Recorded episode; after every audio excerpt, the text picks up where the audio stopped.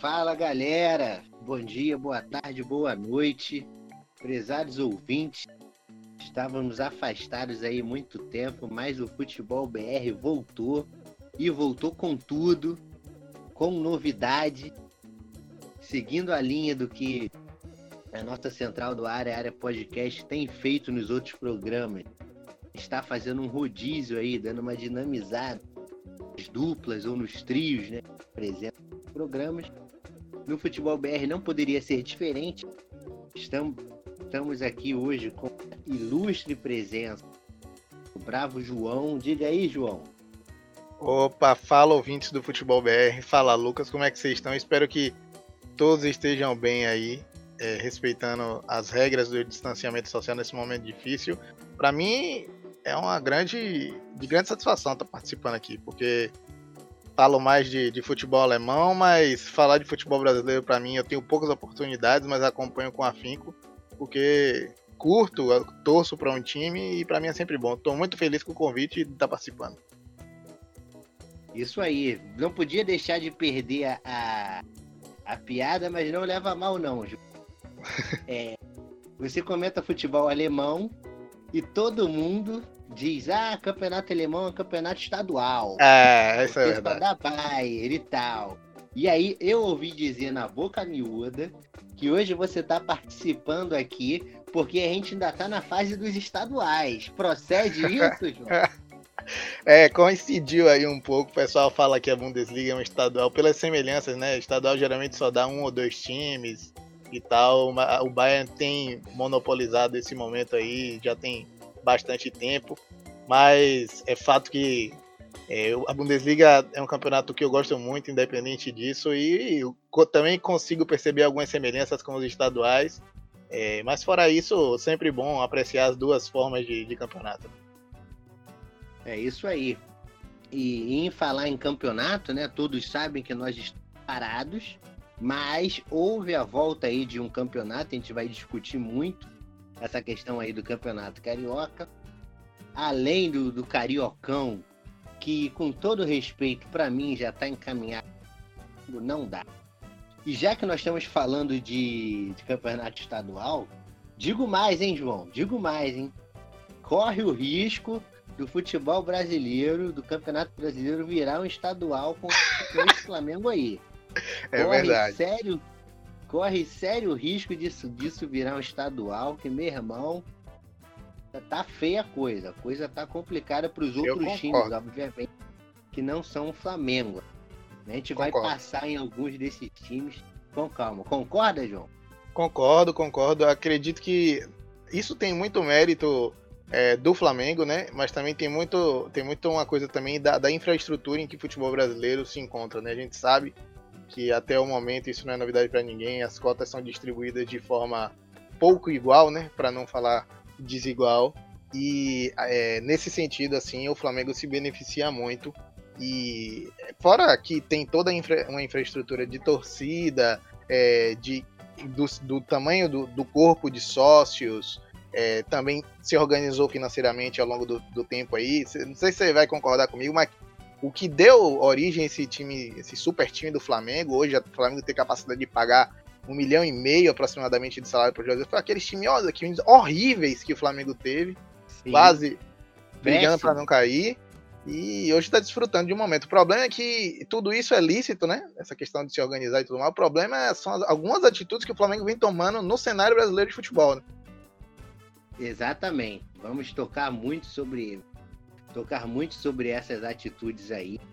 Eu particularmente desaprovo algumas, há quem aprove, mas eu não vejo com tanto otimismo assim o rumo como as que as coisas estão tomando. Porque a gente tem que olhar isso com um pouco de criticidade e cautela. Então, sem mais delongas, vamos a, a um dos primeiros assuntos desse programa, já que a gente começou a falar de ah, e falar do Flamengo, que está dominando o carioca, dentro e fora de campo, de passar. É, vamos falar sobre esse embrólio aí do campeonato carioca, essa confusão, que na verdade foi uma grande confusão. começou ainda lá atrás, no mês de, de junho, né? aproximadamente duas semanas, 20 dias, no, que o Flamengo e o Vasco, o glorioso Alexandre Campelo ali fez, acompanhou o Rodrigo Landim, né? Rodolfo Landim. Rodolfo Landim, obrigado. Presidente do, do Flamengo. Ah, na bajulação ali ao, é. ao presidente. Fotos pediram futebol voltar porque estavam apertadas e tudo mais. E na esteira disso aí tudo, o que, que nós acompanhamos, estamos acompanhando nas últimas O pedido foi feito com êxito, né, não só a nível federal, a nível municipal e estadual. E o Campeonato Carioca voltou em meio à confusão do volta não volta. A priori, Fluminense e Botafogo eram contrários a essa volta, tanto que né, eles entraram em campo, fizeram uma preparação ridícula, apenas oito dias de, de preparação, só para não dizer que não fez. E houve essa grande confusão, por quê? Quando foi acertada a volta, nós tivemos um decreto municipal do prefeito Marcos Crivella autorizando a volta do futebol. E nessa volta o Flamengo foi logo o primeiro time a jogar. Obviamente, né? Ele foi, foi ele que articulou toda a situação, ele foi o primeiro time. E no final de semana seguinte ao jogo do Flamengo, contra o Bangu, que foi numa quinta-feira, sem público, obviamente, é, no final de semana seguinte jogariam o Vasco, pelo menos, e passaria esse jogo na Globo. O que, que aconteceu? A fusão começou aí. O jogo não foi. A Globo disse que não transmitiria o jogo por conta desse embrólio. O Vasco até tentou transferir, olha só que loucura, hein? tentou transferir o jogo para Cariacica, Nossa. Espírito Santo, assim, da noite pro dia, de sábado para domingo. Alguém no Vasco lá pensou: não, a gente precisa desse dinheiro da televisão. Vamos jogar em Cariacica, assim, do sábado para domingo. Como é que você ia fazer uma viagem? Rio Vitória são aproximadamente 600 quilômetros, 500, 600. É, você ia fazer uma viagem assim, você não sabia se tinha estrutura montada de jogo Andrade. E aí a confusão começou nesses termos. Não houve jogo. E aí, enquanto havia esse impasse, o Vasco iria jogar, né? E Flamengo e Fluminense, segundo esse decreto aí confuso da, da Prefeitura do Rio, Flamengo e Fluminense, não, perdão, Fluminense e Botafogo não jogariam. Seria mais um decreto que só valia para os times dos grandes Vasco. No resumo da ópera, as partidas foram disputadas no final de semana. Então tivemos Vasco, Ando, e é, no meio disso tudo, o Vasco fez tanta pressão para jogar, não adiantou de nada, porque Vasco está eliminado do glorioso Uma coisa ridícula, mais ridícula do papel que o, que o presidente do Vasco se prestou é o time, depois disso, não conseguir nem é, a classificação para a segunda fase de taça. E, e é isso. E aí, João, o que, que você tem a, a, a, considerar sobre essa confusão do Campeonato Carioca? Você aprova essa volta agora? Você achava que seria mais prudente nós esperarmos mais um pouco? O papel do Flamengo nisso foi crucial. Até, até onde o Flamengo pode ir tá, tomando a frente caso extracampo?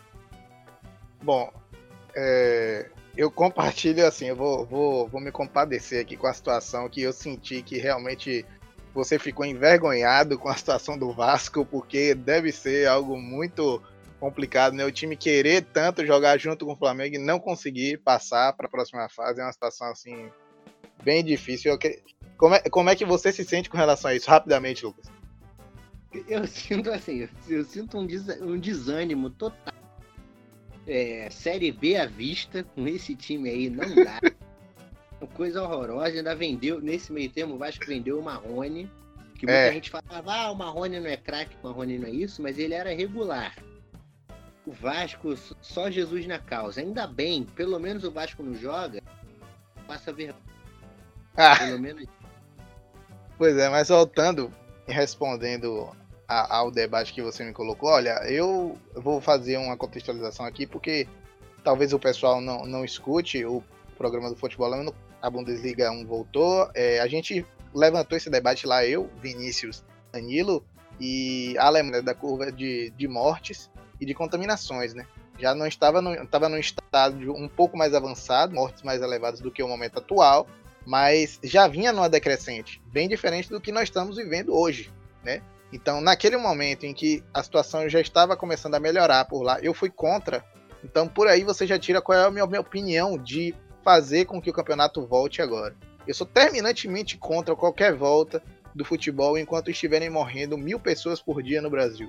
Por conta de que, é, assim, uma das coisas que se pensou, vou falar daquilo que eu conheço, né? Uma das coisas que se pensou no futebol alemão é daquilo que o que é o exemplo, né? O que, é que se passa para as outras pessoas. As pessoas é, tem buscado é, não cumprir tanto a regra, as regras do distanciamento social, porque elas observam outras pessoas, outras coisas acontecendo de forma normal. Gente, não estamos vivendo um momento normal. É, as pessoas precisam continuar usando máscaras. Não existe ainda uma imunização induzida para esse vírus, uma imunização artificial. Hoje a gente vive uma roleta russa de quem consegue produzir os anticorpos e vencer o vírus e quem não consegue. infelizmente, quem consegue vive, mas infelizmente quem não consegue, desculpa, é morre, sabe? E essas pessoas não são números. São pessoas que têm pai, mãe, filho, amigo, namorada, sobrinho, tio, sabe? E a, gente tá brincando com isso. Por conta de futebol, por conta de dinheiro. Se for para voltar o futebol nesse momento, o que eu discordo é, que se volte com responsabilidade, é, com, num outro momento, testando jogadores com público fechado, diferente do que a gente está vendo aí, né? Maracanã é, sendo cogitado voltar com um terço da capacidade, eu fiz as contas aqui. Maracanã, um terço da sua capacidade, dá 26 mil pessoas. Gente, alguém acredita que mesmo com um distanciamento de, sei lá, 10, 15, 20 cadeiras entre uma pessoa e outra, isso vai se manter? Sendo que no estádio de futebol uma das coisas que mais, mais se preza no estádio é a interação com a outra pessoa. Às vezes o seu time faz um gol, você dá um abraço, um beijo numa pessoa que você nem conhece. Então, tá aí a minha opinião sobre isso. Eu sou terminantemente contra a volta de futebol nesse momento, por conta de que a situação do país não permite. E os jogadores de futebol e os clubes são, são bolhas.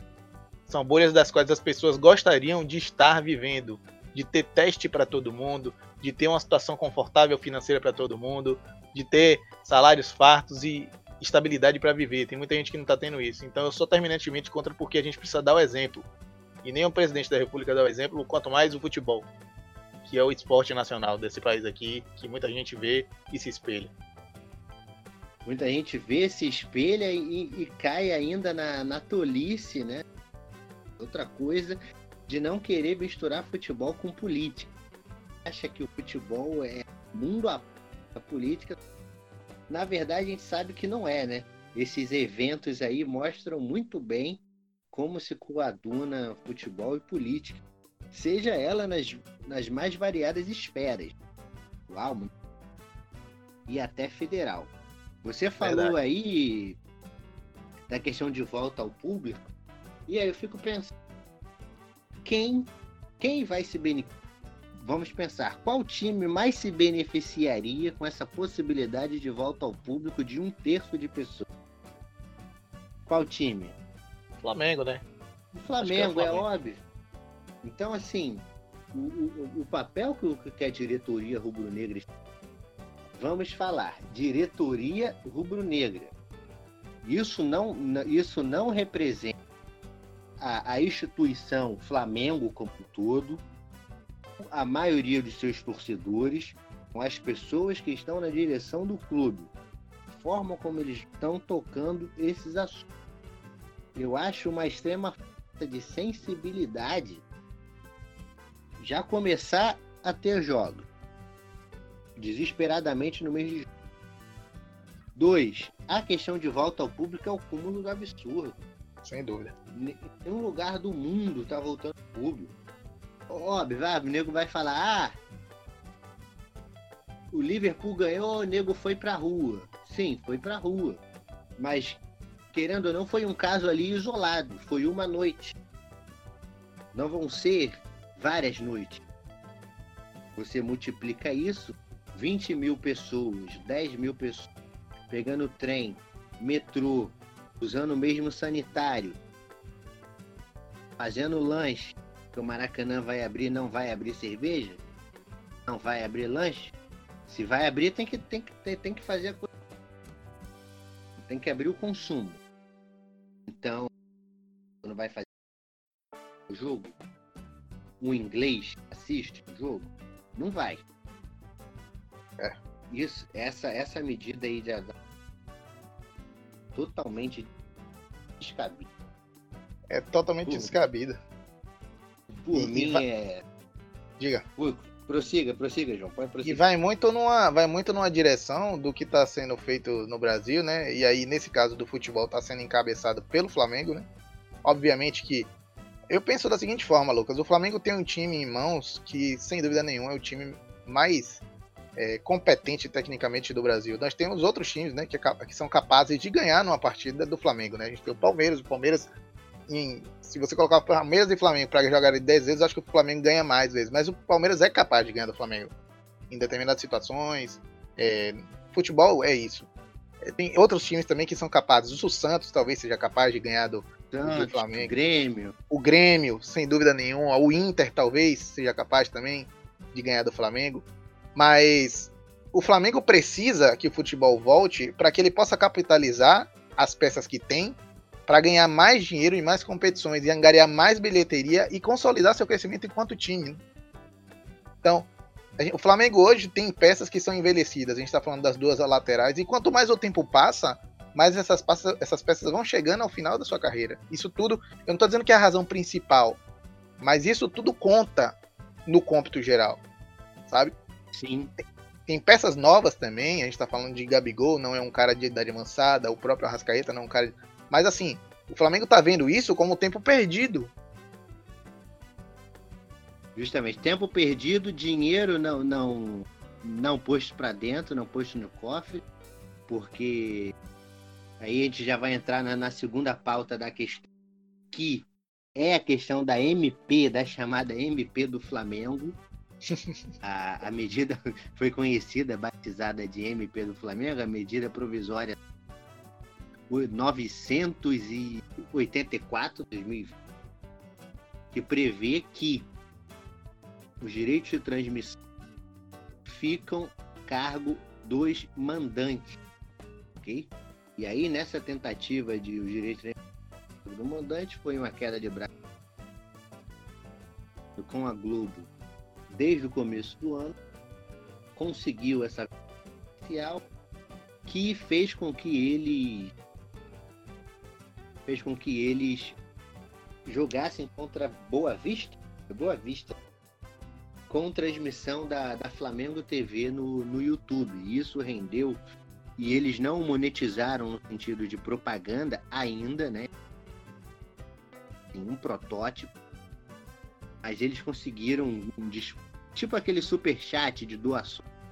Sim, sim, conseguiram sim. aí algo em torno na casa dos um milhão de reais, Nossa. salvo engano, só com essas doações em um jogo. Então assim, vamos supor que a média for 20 jogos andantes, então seriam 20 milhões só nesse. Então é muito dinheiro, né? Mas em compensação, essa medida é, talvez não seja benéfico a todos, né? E aí, o que, que você pensa? O que, que você vê da.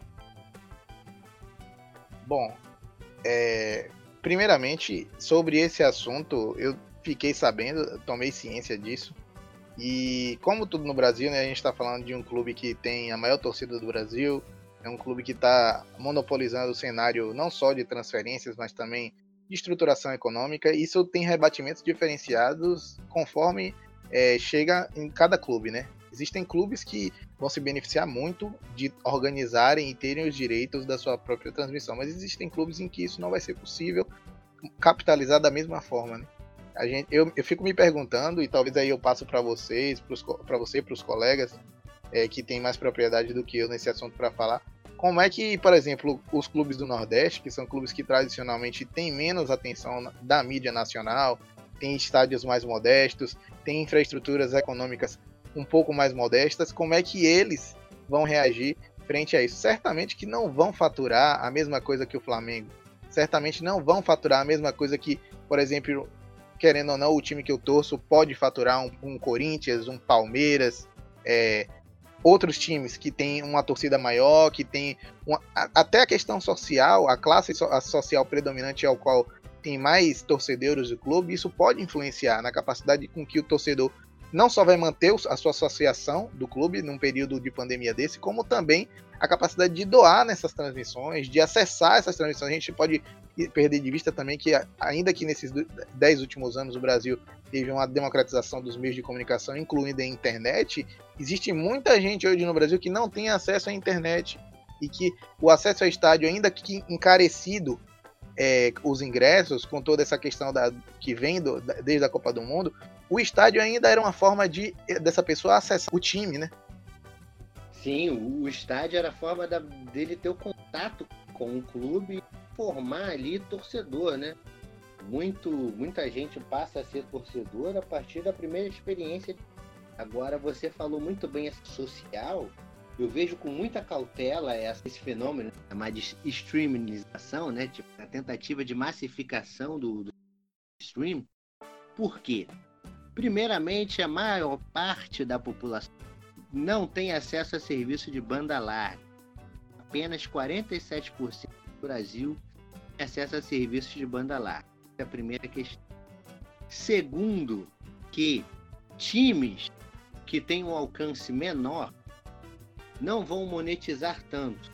Sim. Assim, tirando as maiores torcidas do país, Flamengo, Corinthians, São Paulo, Palmeiras, time aí regional, como Bahia, Ceará, não vão ter essa capacidade de arrecadação gigantesca, obviamente, porque eles têm fluxo de torcida menor.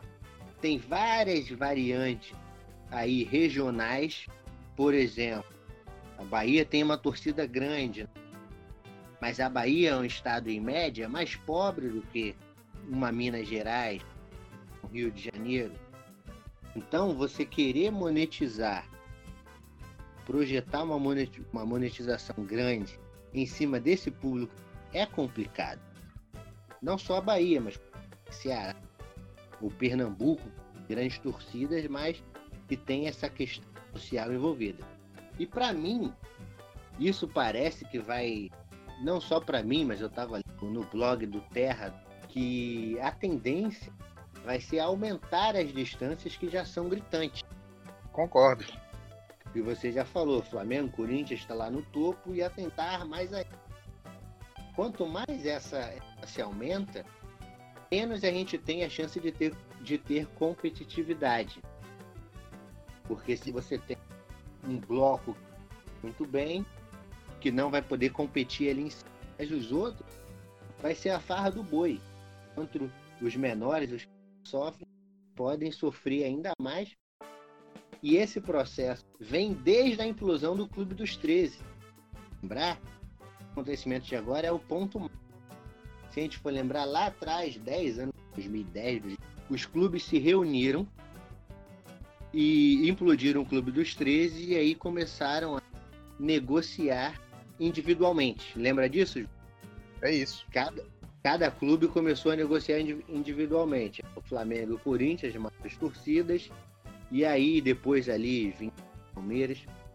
Só que antes de 2011, você ainda tinha uma coisa que era o seguinte: o primeiro escalão era composto por Corinthians, Flamengo, Vasco, Palmeiras, ganhavam algo em torno de 25, 30. O segundo escalão ali, composto pelos times de Minas, Fluminense, times do Sul, Botafogo, Santos ganhava ali na casa dos 20 milhões, 18 Quando houve a implosão 13, quem ganhava 20, 30 milhões passou a ganhar 90. Quem ganhava 20, 18 ganhou 40, ou seja, duplicou. E nisso que duplicou a. Eu lembro de uma entrevista do Alexandre Calil, do hoje prefeito de Belo Horizonte. Galo, né? Isso, do Galo. Do Galo, lá em 2000 e... Acho que ele foi presidente do Galo 2010 até 2012. Foi mais ou menos na época Isso. de Ronaldinho Gaúcho, não foi? Isso, Ronaldinho Gaúcho. Ele foi o cara que trouxe o Ronaldinho pro Galo. E aí, trouxe o Anelka também? O Anelka, trouxe o Anelka também. O Anelka do Galo. Anelcão jogou lá, fez muito gol. Anelcão jogou lá, fez gol pra. fez muito gol, arrebentou. E dizem que o Anelka não só fez gol, como foi artilheiro do brasileiro e o Galo foi campeão brasileiro, Esse ano a Globo não passou, não. É, esse ano a Globo não passou, rapaz. Eu acho que eles entraram numa dimensão do Dark ali, entraram num buraco de minhoca e foi para uma realidade paralela, alternativa, né?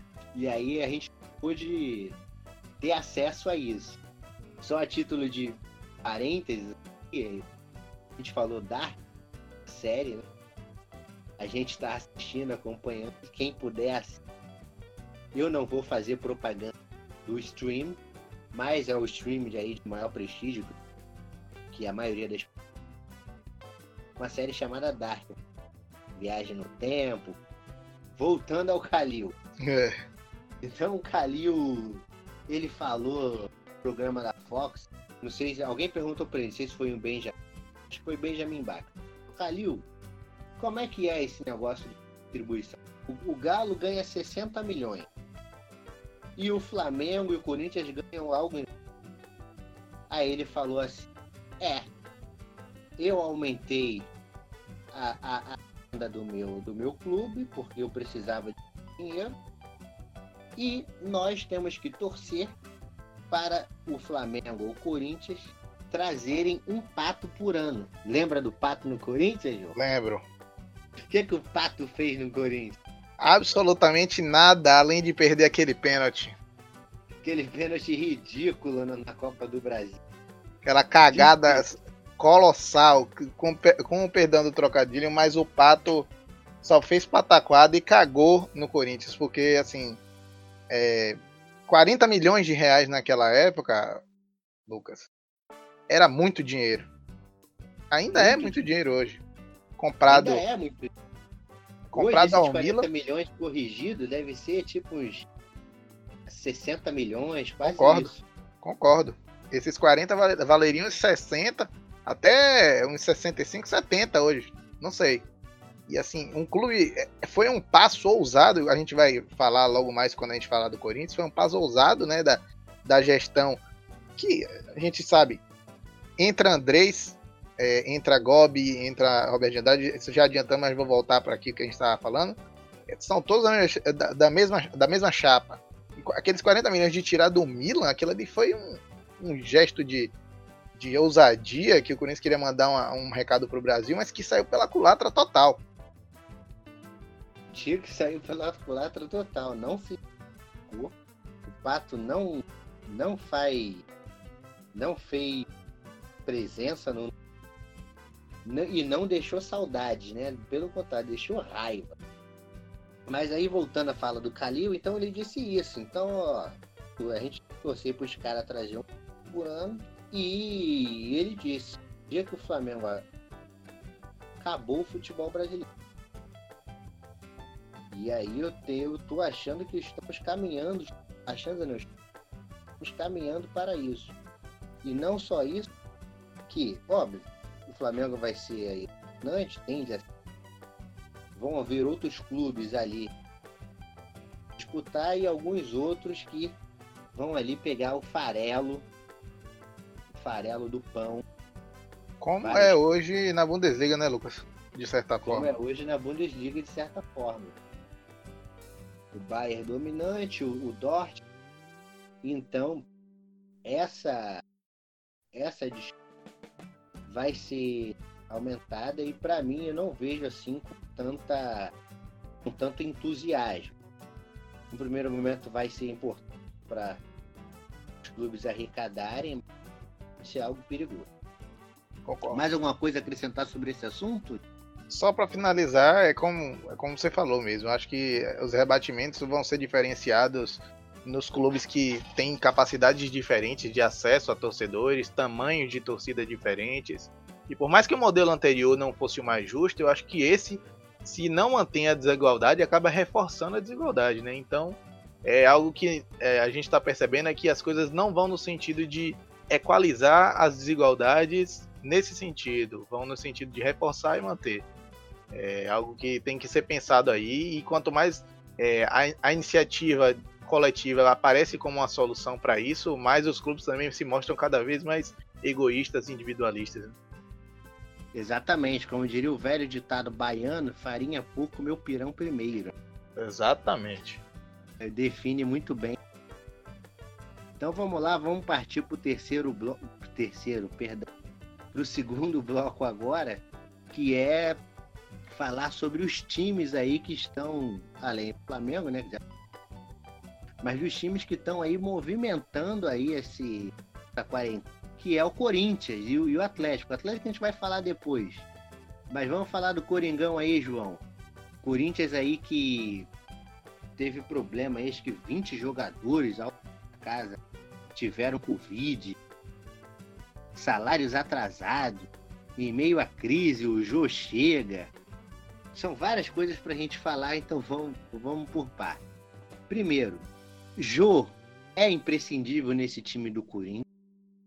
Segundo, a pandemia tendeu a agravar a crise do Corinthians. Quais são os prognósticos que você faz para o Corinthians, tentativa de retomar? Vamos lembrar que o balanço Corinthians estimou uma dívida beirando a casa do bilhão de reais. E é. terceira questão é: você acha que no meio disso tudo, o Thiago Nunes depois vai ter paz e tranquilidade para dizer? É. Bom, é, essa, essa sequência de perguntas que você deu aí. Sequências cada... pesadas, hein? É, foi cada uma dessa uma pedrada. Parecia que eu tava na Roda Viva aqui, viu? Sequência do pente. Pois é. Como diria um bom carioca, sequência do pente, né? Sequência do pente. Pois é, é a seguinte, vamos lá, na primeira, né? Jô, é, só, só para co confirmar, trazer. O Corinthians teve 21 casos positivos de Covid, né? Os 21 jogadores foram identificados como testes positivos do Covid. E rumores aí, claro que não foram revelados os nomes dos jogadores, assim como foi feito em outros campeonatos também. Isso é uma questão de, de sigilo, né? De para não expor a pessoa. É, a gente sabe que jogador de futebol, de certa forma, também é uma personalidade, uma figura pública, tem um status de estrela no país. É, não foram revelados, mas 21 jogadores. Sobre Jô, assim, Lucas, muito se fala é, que Jô veio de graça do Nagoya Grampus, um time oriental lá, não lembro se é da Coreia, se é do Japão, acho que, se não me engano, é da Coreia. Não posso estar enganado, não tenho precisão nessa informação. E que isso teria sido um ótimo negócio. Eu, João, que sou uma pessoa que sou corintiano desde que me entendo por gente, é, acompanho o Corinthians, já vi o Corinthians cair, já vi o Corinthians subir, já vi gente roubar o Corinthians, já vi o Corinthians ganhar roubado em 2005 como foi. Aquilo ali foi um absurdo. Aquela coisa foi horrorosa. Nos piores campeonatos, assim, maiores manchas do campeonato brasileiro foi aquela ali. Contra o Inter, o Inter, o Inter de Danilo, Danilo Guimarães, lá que faz podcast do Alemanha. Mas eu considero que o negócio de Jô tendo os montantes, as informações que eu tenho nesse momento, de que Jô ganha algo próximo de 600 mil reais por mês, é um jogador que está vindo de fora de uma moeda, certamente deve ganhar algo, não, se não ganha uma moeda internacional, algo atrelado a uma moeda internacional, é um péssimo negócio. Nós estamos falando de um jogador de 33 anos que assinou durante três temporadas. Se nada acontecer. encerrar no Corinthians. É. Se ele não 36 for- anos, Isso. Se ele não for vendido, que é algo muito improvável que aconteça ele com 33 anos, o próximo ano já vai para 34. O Corinthians vai ter que bancar os vencimentos de Jô, honrar os vencimentos de Jô, até os 36 anos de idade, Lucas. Até os 36, anos de idade. 36 anos. Então, você pega isso aí, você coloca algo por volta de 500, 600 mil reais, que é o que se fala no salário do Jô, durante três anos. São 36 meses. Isso dá um número bem alto. Eu não estou sem a calculadora para fazer o valor aqui agora, mas é, é algo que, para responder sua pergunta, definitivamente o, o Corinthians. 21 milhões de reais. Pois é. 21.600, com um cara de 36 anos. Tem Pois é. identificação com o clube, mas era mesmo necessário? Não era, definitivamente para responder a pergunta, não é imprescindível. Jô não é imprescindível para o time do Corinthians. O time do Corinthians tem sim uma dependência hoje muito grande do Bozelli, que cresceu seu futebol com o Thiago Nunes. É um cara que vivia amargando a reserva com o Carilli, né? O Carilli usava muito pouco ele, um cara que é goleador, já jogou em Premier League, já jogou em, em time da Itália, jogou muito bem no Leão do México, artilheiro, ídolo por lá, um cara que tem faro de gol, fede a gol, é, é o nosso Basdost aqui do Corinthians. E É o Basdost do Corinthians, mas com mais técnica. Basdost É. é, um grosso. é, Bozelli, exatamente. Eu gosto muito do Bozelli. Ele, ele, ele tem um controle de bola, ele toca bem a bola, tem ginga, ele não é todo durão o Dost. Pois é, concordo com você. Então, é, para finalizar isso que eu tô falando, o Jô não era es- essencial. O que, o que trouxe o Jô esse ano para o Corinthians foi o que o Jô fez em 2017, no- na última passagem dele pelo Corinthians. Porque o Jô se destacou muito, o Jô se destacou bastante pelos desempenhos, especialmente contra o Palmeiras, que é o rival histórico do Corinthians, é o rival que tem maior apelo, todos nós sabemos, não precisa ficar falando isso. O Jô, ele, principalmente naquele gol em que ele sai do banco e ele vem pro jogo para fazer o gol, a substituição feita essa pelo Carilli. Se eu não me engano, quem saiu para a entrada dele foi o glorioso Casim. Não sei se você vai lembrar. Casim, nossa, fez nada, só fez um gol que valeu a pena, tipo, Figueirense, um time lá da Rabeira que o Corinthians zero, gol de peito, de Pois é. cabeça, enganação, Casim que me enganou, Casim jogava no time do Zico, no Fenerbahçe, no 6, só pra gente fazer uma retro Pois é. de, de- de que fim levou o Casim. E o Casim, hoje eu nem sei por onde é que anda o Casim. Mas enfim, o Jô ele, ele voltou muito com esse preço por conta de uma identificação, por conta de desempenhos. Ele jogou muita bola no campeonato de 2017. Nós tem, só que a gente tem que lembrar que isso é três anos atrás. Três anos atrás ele tinha 30 anos, já não era um menino. Então, pra mim, o Jô não é imprescindível. Esse movimento do Corinthians foi um movimento errado, né? Tá comprometendo uma parte da sua folha salarial. Claro que o Corinthians hoje saiu a notícia de que o Corinthians rescindiu com o Luca, aquele que jogou no Bahia, aquele que é um jogador de ponta, pode jogar como segundo atacante também. Mas o Corinthians comete irresponsabilidades no âmbito financeiro, fiscal, simultaneamente e, quando não, sequencialmente. Porque o Corinthians tem um estádio para pagar, um estádio esse que é, quem, quem já foi na Arena Corinthians sabe do que eu tô falando. Um estádio para um clube que sempre foi um clube de classe média para classe baixa não tem a necessidade de ter lugares para torcedores assistirem em piscina onde o ingresso custa mais de 500 reais. Banheiros daquelas formas como a gente conhece. Banheiro, é- Aquilo ali é, é o famoso superfaturamento de obra. Aquilo ali é algo. Bo- bota- vamos botar um negócio pra ficar caro aí, ganhar mais. Botaram Pois é.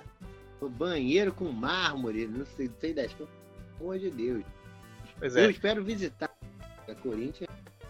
E é algo, Lucas, que a, a própria torcida fica feliz, porque a torcida sabe que o Corinthians merecia um estádio. O Pacaembu é histórico, ganhamos as Libertadores lá, mas não precisava de tanto, sabe? O Corinthians merece muito do melhor, mas não precisava de tanto, porque isso acaba gerando uma falta de identificação com, com o pessoal que é maluqueiro, sabe?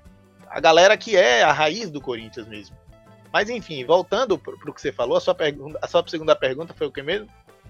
Segunda pergunta foi a crise. Como é que é essa crise do. É. Como, como você está vendo essa crise do Corinthians? a crise do Corinthians, Lucas, sendo bem sintético. No caso.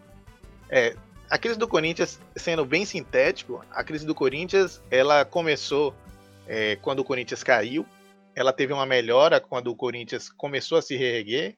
Só que o Corinthians cometeu um erro fulcral, um erro crasso, que foi quando o Corinthians caiu em 2007, jogou a segunda divisão em 2008 e começou a partir de 2009, principalmente com o Ronaldo, com a chegada do Ronaldo que atraiu muitos investidores, muitos patrocínios, muito capital para o Corinthians, não reverter isso para uma saúde financeira do clube.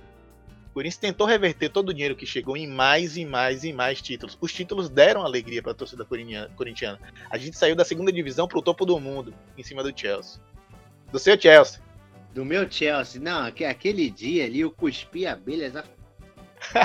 Fiquei louco, possuído. Eu falei, onde estava o Drogba?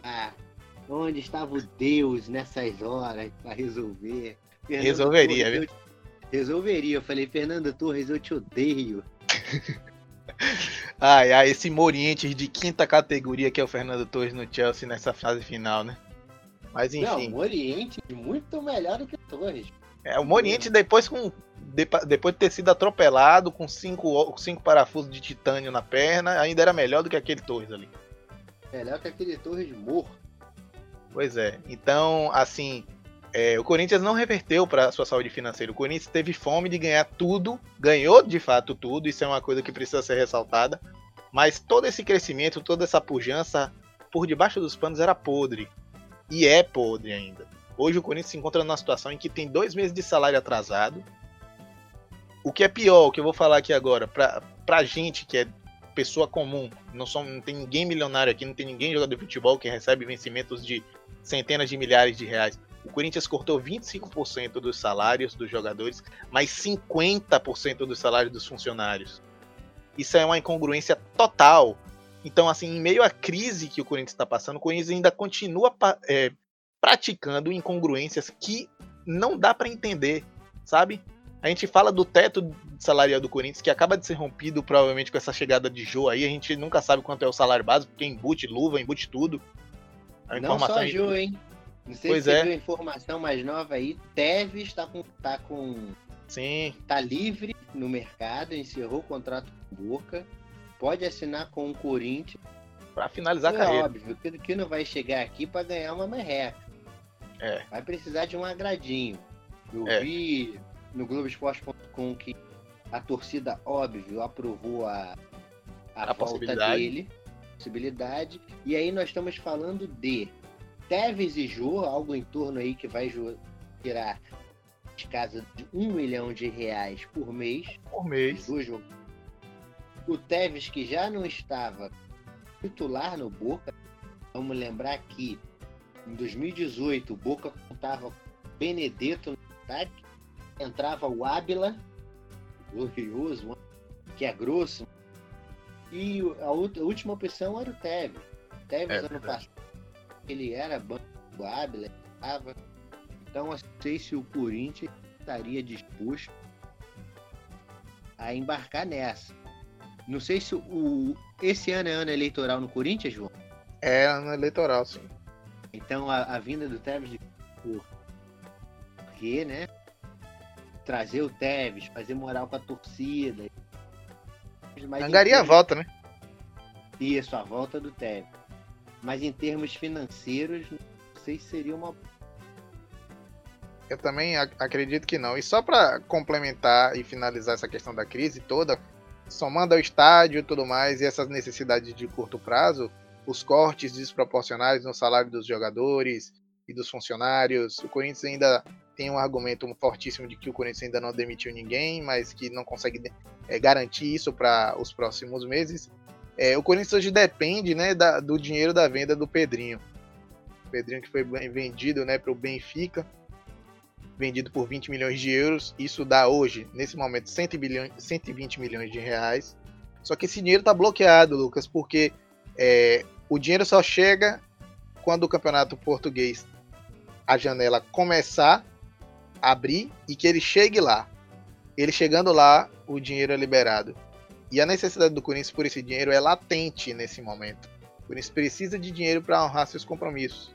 O Corinthians, além do, de toda a questão do dinheiro, dos salários dos funcionários, dos dirigentes, dos jogadores, o Corinthians, como uma parte dos clubes do Brasil, dos grandes pelo menos, né? Alguns médios também tem.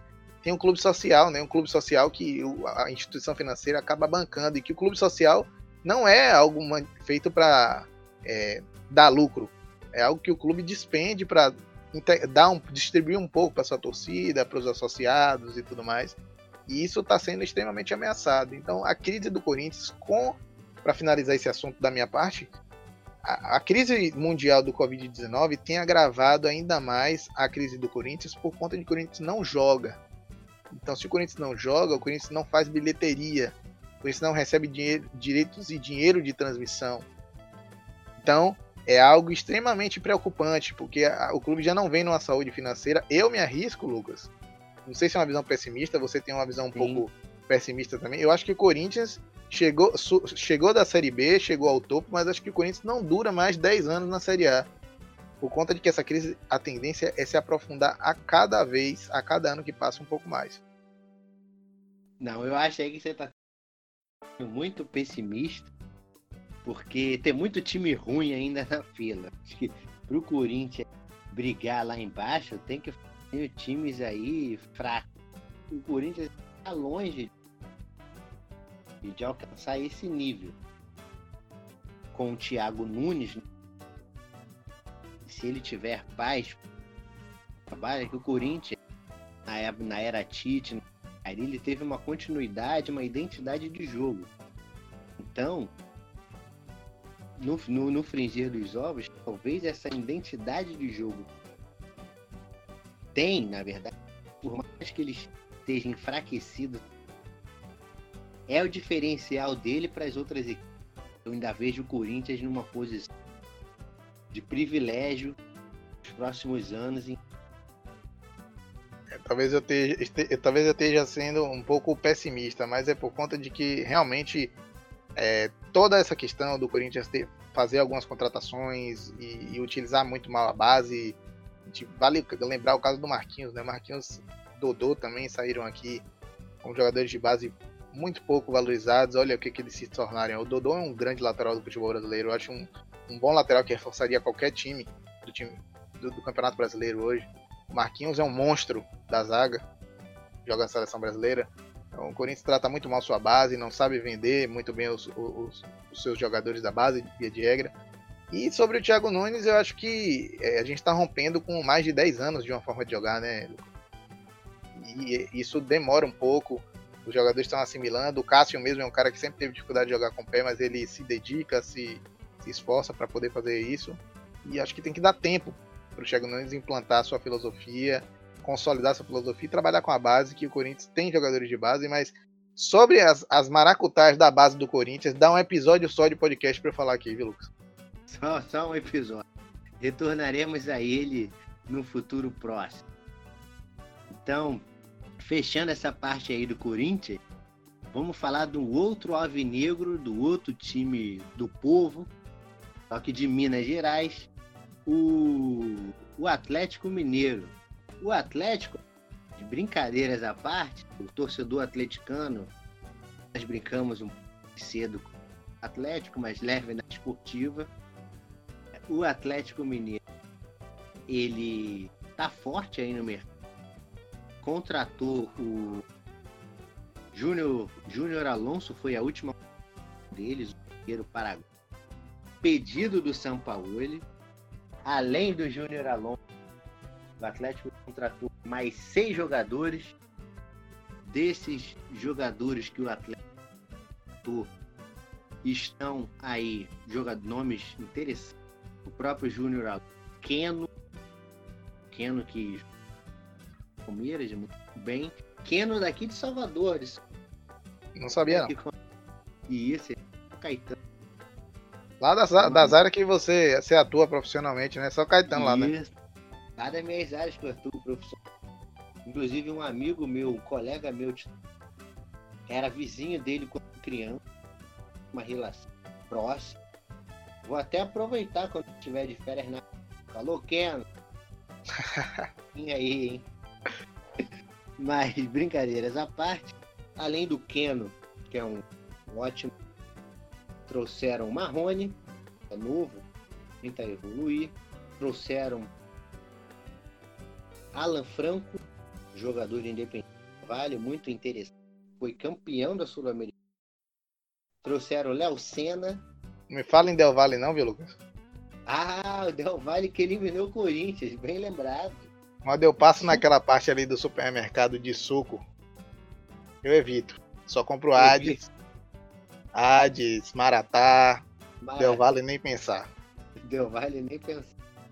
Então o Alan Franco aí vai chegar aí também pedido foi.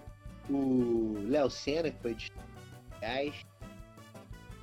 Além dele, o zagueiro Bueno. O zagueiro aí desconhecido. E aí ainda estão buscando um atacante e um meio de. Mas até agora ainda é definido. De forma, o Atlético vai fazendo um time interessante. Que promete disputar ali na cabeça quem está propiciando o Atlético acho, nesse nível de de ações é o senhor Rubens Benin. E aí vai a pergunta, Ju. Será o, o papai Rubem a, a nova mamãe Leila? Pois é. É algo a se pensar aí, né? Porque a Leila, assim como o próprio Paulo Nobre, que já foi presidente também do Palmeiras, são dois investidores que tiveram um aporte gigantesco no Palmeiras. Né? Palmeiras que estava naquela situação, aquele time do Filipão horrível que ganhou a Copa do Brasil, foi injetado não. um dinheiro. Aquele Diga. time horroroso, não sei como o Coritiba. O Coritiba perdeu, eu estava falando isso. O Coritiba perdeu aquela por conta do senhor Marcelo Oliveira. Se você pegar, Marcelo Oliveira foi para cinco finais de Copa do Brasil e ganhou só uma nos pênaltis. Poxa. Ou seja, o problema estava no banco. Fosse um outro técnico ali com menos que jogasse menos exposto naquelas finais, o Curitiba poderia ter ganho. E infelizmente veio. E poucos anos depois eles viram o Atlético levantar. Dói mais ainda ver que eles tiveram dupla perderam, sabe Deus terão a oportunidade de novo, né? Mas, Mas con continuando, concordo com você, né? Até na colocação da pauta. É, a Leila, o papai Rubem tá parecendo que de fato vai bancar, né? O Atlético nesse sentido. Você vinha trazendo informação da questão de, de que ele não iria querer. Juro, explica isso melhor aí. Sim, ele. Acho que foi numa. Numa entrevista com a ESP. Ele falou o seguinte: ele falou que estava dando o dinheiro da conta. Caso esses jogadores, por exemplo, vamos fazer um exemplo clássico. Esse aqui é o Júnior Alonso. Júnior Alonso custou 3 milhões de ele vai, tem 27 anos, joga uns dois anos, tem valor de revenda. Vamos supor que ele seja vendido né, por 5 milhões de, de. O Atlético devolveria esses 3 milhões de Menin, sem juros, sem... e ficaria com os 2 milhões que seria o lucro em si. Caso o, o Galo não consiga vender ele disse que assumia o, o prejuízo. Ele disse que assumia o prejuízo. Ele emprestaria o dinheiro, se não vendesse, ele assumia o prejuízo. E aí eu fui ver que para um cara falar isso, ele precisa ter muito dinheiro, né? Exato. E aí, segundo informa Jorge Cola, ele é estimado para vender algo em torno de 21, 25 bilhões de reais patrimônio. Ele não saiu na revista Forbes, ele é, um, é reservado, ele é, do, ele é dono da MRV. Vixe, ele, construtora. Construtora, a construtora faz muito dinheiro. A MRV aí vamos, se deu bem porque quem rodou foi a Lava Jato, foram Aécio, Debrecht, E a MRV, pelo menos nenhum especialista desse, mas a MRV parece que ela é muito mais voltada à construção de, de, de prédios, condomínios. Habitação, é. Habitações. Eu, por exemplo, moro em, em uma dessas onde conseguiram aí passar por essa turbulência, arrecadaram grande dinheiro. Não só isso, ele também é dono da CNN Brasil. Nossa. Além da CNN Brasil, ele é dono de um banco Inter. Dinheiro para dar e vender. Então ele pode. Não é. pode, pode dar o luxo de não cobrar. Ele doou o terreno para para o, o estádio, né? Então ele doou o terreno. Então ao todo aí de benesses aí.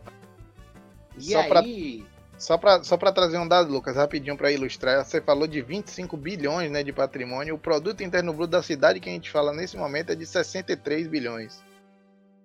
Uma pessoa, né? Uma pessoa, Rubens. Papai Rubens tem quase a metade do, do nosso do PIB. Continue, é desculpa. Muito, é muito, muito dinheiro colossal. É, é, Essas, se ele puder distribuir um pouquinho pra gente, ficaríamos agradecidos. Com certeza. Mas, mas com, com essas contratações, com o São Paulo, você bota fé no Galo aí, tentar ser o Olha, honestamente, é, a gente percebeu com o Flamengo e Santos no ano passado que um bom técnico é, ele consegue sim extrair o máximo das peças é, que tem no elenco, né? principalmente técnicos de nível europeu. Eu não vou cair aqui na, na, ingenuidade de falar que todos os técnicos europeus são bons, até porque a gente já viu alguns técnicos estrangeiros, é, não necessariamente eu vou falar de europeus, que passaram por aqui e falharam, né? Mas o caso de Sampaoli, que é um cara que já treinou Argentina, teve lá seus problemas na Argentina, mas já treinou também em Sevilha. É, o Jorge Jesus, que é um cara que já treinou Benfica, já treinou esporte, é um cara que é experimentado, sabe trabalhar, tem metodologias atualizadas, implanta uma intensidade que não se vê aqui no Brasil parecida. Eles sim são realmente investimentos que não são, não estão no 11 inicial, mas que tem rebatimento direto no 11, inicia, no 11 inicial. Aquele time do Santos que o São Paulo no ano passado fez chegar na posição que chegou, se não fosse ele, eu acho que não chegaria. Acho que tem muito mérito do São Paulo ali, viu, Lucas? E eu acho que nesse sentido, assim, com certeza o, o próprio São Paulo que a gente está falando, chegando no Galo, tendo as contratações que ele quer, ele pode sim entregar um produto não acho que vai passar o Flamengo, né? Porque a diferença nesse momento é colossal do Flamengo para qualquer clube brasileiro. Que, que mais se aproxima nesse caso hoje é o Palmeiras. Mas eu acho que o São Paulo vai conseguir fazer o Galo ser algo diferente do que aquele porteiro de G4 ali, de G6. Eu espero, assim, qualquer time que chegue para disputar contra o Figura, eu tô cruzando os dedos para dar certo. Tá bem. Então que, que seja o Palmeiras, que seja o Galo. Particularmente eu preferia que o Galo seja 40 e, sei lá, quase 50 sem título brasileiro. Na hora, torcida do Galo assim, que merece o título, sofreu ano, não ganhar, mas sempre se manteve fiel, numerosa, barulhenta, tem mais, tem mais torcida de futebol que merece títulos, felicidades pelo que sofreram. Uma delas, vida aí, glorioso Atlético Mineiro. Vamos aguardar. Eu tô confiante no trabalho. Também tô. Mais alguma, mais alguma coisa para pontuar aí, João? Não, só desde 71 que o Galo não ganha o brasileiro, né? É desde 71, não é isso? Desde 71 e aí é curioso, isso aí é um programa à parte, mas reza a lenda que no meio do caminho, Tele Santana, que era o técnico, ele fez uma promessa de andar. Ele parou numa igreja para rezar e de. Não sei se era Itabira ou Itabirito. Não lembro agora. Mas ia ser uma baita de uma caminhada, né? Isso, ia ser uma baita de uma. Só que aí no meio da. No meio da conversa, no faltando um pouco mais de alguns pou, poucos quilômetros em Belo com um terço, faltando um terço da viagem, eles não aguentaram e aí voltaram. então, pelo fato deles não terem cumprido a prova, ficou-se essa coisa. Né? Meu Deus, não foi que a promessa foi cumprida. É. Aqui, eu achei um. Achei aqui o site hoje em dia e ele caminhou apenas 25 quilômetros. O trajeto total era de 70. E aí o Galo. Amargou, né? Eu espero que essa maldição. Maldições existem para serem. Vamos ver, vamos ver se esse é o ano.